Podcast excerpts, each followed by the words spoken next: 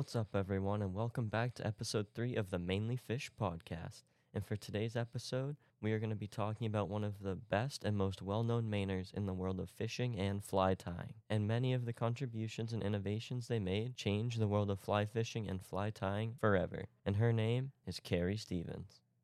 Carrie G. Stevens was born in 1882, and she lived in Maine her entire life starting out in Vienna and settling with her husband at the Upper Dam in Oxford County in 1905, located in between the Moosilauke and Richardson Lakes, up in the Rangeley Lakes region, of course. Although she started out making hats, her husband was a Maine guide and an avid fisherman, and through this, she started to take up fly tying and began to experiment with some of her own patterns. Initially, she just did it more so for a hobby. She found it enjoyable and usually gave her flies to friends and family or her husband for his guiding trips. Until 1924, when Carrie Stevens entered into a fishing derby up in Rangeley, and she ended up catching a six pound, 13 ounce brook trout using a fly that she had tied and created herself. And if you know trout, they usually don't get that big. The biggest ones I've ever seen in Maine are three pounds, and those are pretty big as is. So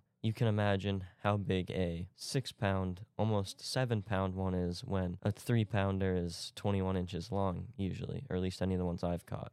And of course, she won the Derby with a fish that big. It's hard not to. And almost immediately after she made this achievement, she got recognized in the Field and Stream magazine and was contacted by people all around New England asking to buy some of her amazing flies that she herself had created. And from then on, she was able to turn it into a business, a very successful business.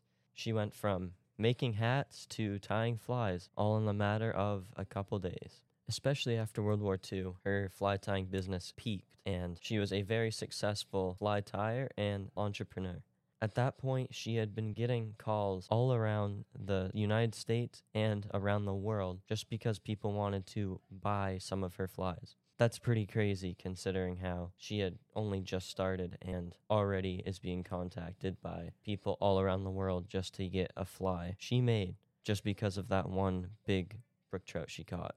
Along with her very successful fly tying business, she innovated a lot of fly tying designs by shortening streamers to extend only slightly beyond the hooks and by using longer hook shanks, meaning the flies were bigger, but the materials didn't reach beyond the hook because often fish would bite at that and not hit the hook itself. So, obviously, that's not a very good thing if you get a bite, but the fish hasn't even bit the hook.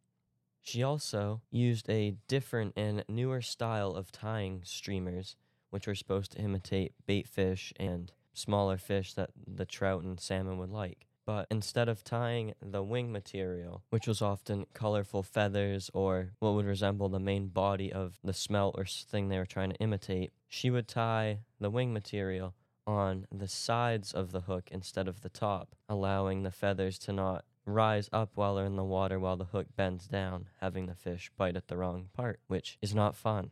And now this method is widely used among fly tyers all over the place because of how much it changed and how much more successful it made the fishing, or at least the flies. And when it comes to creating designs for streamers and flies, it's hard to come up with some of the designs because there are so many of them and you never know when one could already be created. You just don't even know. But Carrie Stevens created at least over a hundred different designs, and initially she numbered them instead of named them, since it was more common in the 1800s. But as she began to get more popular, she named her patterns as well. Especially one of the most successful ones, she named the Gray Ghost, which that's how it looked. It was grayish and one of the most successful flies and is a staple of the Rangeley region.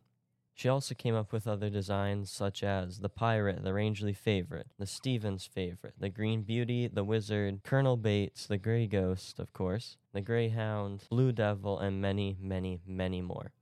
Most of which you could distinguish by the way she tied the head of the fly. Being where it was just thread, she would take a strip of black, another strip of red, and then another piece of black thread, like a stripe pattern. And that's how you could tell it was one of the flies tied by the legendary Carrie Stevens. And to put this in perspective, during the 1930s, around 49% of all record fish taken from the Upper Dam and Rangeley Lakes region were caught with Stevens flies.